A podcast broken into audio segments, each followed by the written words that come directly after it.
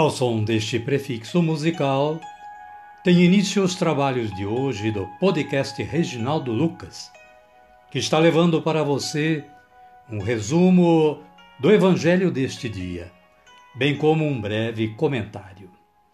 Este trabalho tem o objetivo de aproximar o ouvinte a Deus, com o auxílio da palavra, de uma breve reflexão e das orações. Utilizamos para a elaboração deste trabalho a Agenda Espiritual da Paulus, intitulada Dia a Dia com o Evangelho. Caríssima, caríssimo, bom dia, boa tarde ou quem sabe uma boa noite. Hoje é 3 de novembro de 2022, quinta-feira da 31ª semana do tempo comum.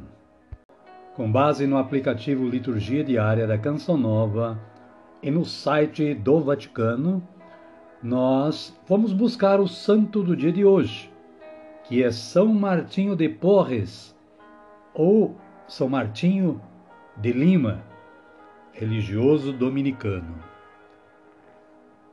Ele, São Martinho, um filho de ninguém, por ser mulato. Martinho de Porres nasceu em Lima, Peru, em 1579. Seu pai, um nobre espanhol, o reconheceu depois de anos. O jovem entrou para os dominicanos, em cujo convento cuidou dos doentes, mas, sobretudo, aliviou a pobreza com todos os meios. Faleceu em 1639. São Martinho de Lima, rogai por nós. Caríssima, caríssimo. Apresentei aqui apenas uma introdução. Você pode ler mais acessando o site da Canção Nova, Liturgia Diária, Santo do Dia, ou o site do Vaticano. As leituras desta quinta-feira são estas. São Paulo aos Filipenses, capítulo 3, versículos 3 a 8a. Paulo fala dos verdadeiros circuncidados. Para ele, somos nós que prestamos culto pelo Espírito de Deus, pomos a nossa glória em Cristo Jesus e não pomos confiança na carne. Estes os verdadeiros circuncidados. O salmo responsorial é o de número 104, em outras Bíblias 105, versículos 2, 3, 4, 5, 6 e 7. A antífona é esta: Exulte o coração dos que buscam o Senhor. E o Evangelho de Jesus Cristo, segundo Lucas, está no capítulo 15, versículos 1 a 10. Aqui é contada a parábola da ovelha perdida. E, se não me engano, na leitura completa, a da, da moeda perdida também. O versículo 7 desta passagem bíblica, deste evangelho, diz o seguinte: Haverá mais alegria no céu por um só pecador que se converte do que por noventa e nove justos que não precisam de conversão. Amém, querida? Amém, querido? Vamos orar, vamos pedir a força do Espírito Santo.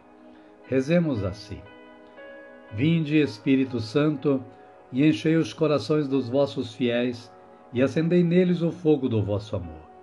Enviai o vosso Espírito, e tudo será criado, e renovareis a face da terra. Oremos.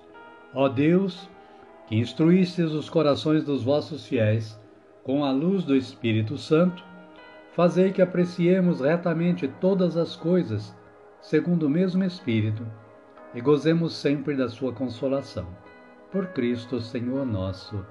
Amém. Agora sim, agora estamos preparados para dar continuidade ao trabalho de hoje. Sendo assim, convido você que está aí na sintonia do podcast Reginaldo Lucas acolher o Santo Evangelho ouvindo este cântico de aclamação.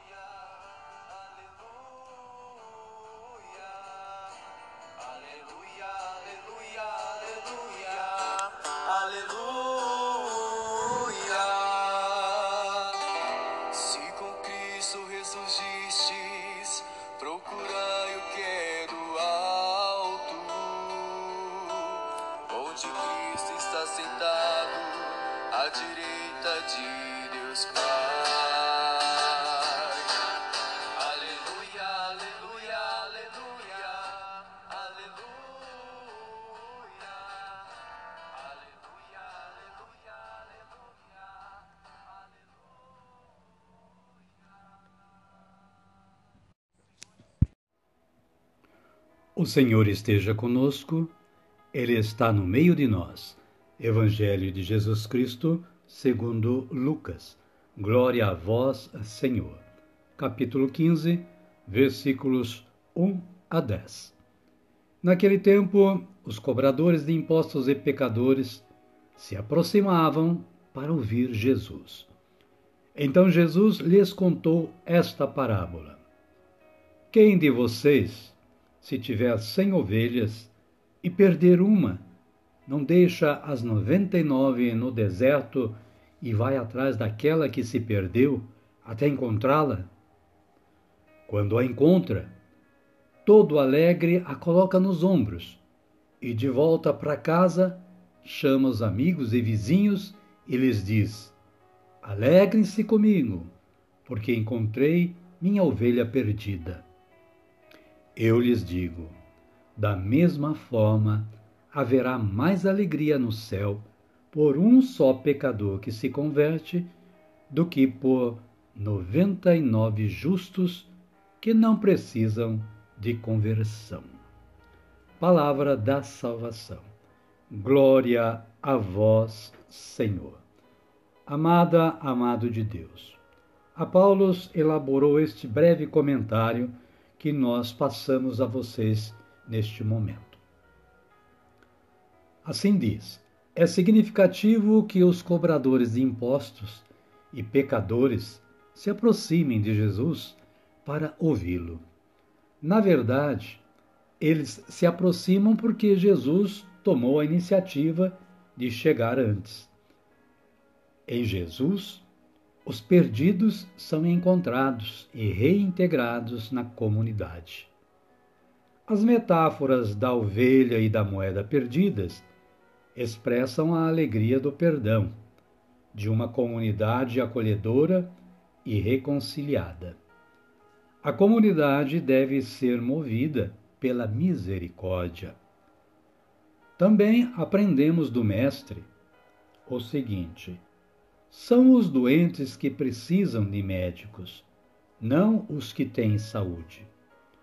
Os que se consideram justos não entram no reino de Deus, pois rejeitam Jesus. Os pecadores, ao invés, aproximam-se para ouvir Jesus, convertem-se e participam da festa do reino. Amém, querida? Amém, querido? E a minha oração de hoje é assim: Senhor Jesus, afastai de mim a presunção de justo, que pretendo ser, mas não sou. Sou sim um pecador que clama por vossa misericórdia, Senhor. Amém.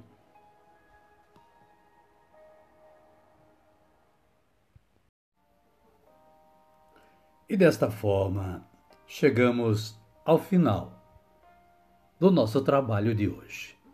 Convido a você que está aí na sintonia a me acompanhar na oração do Pai Nosso.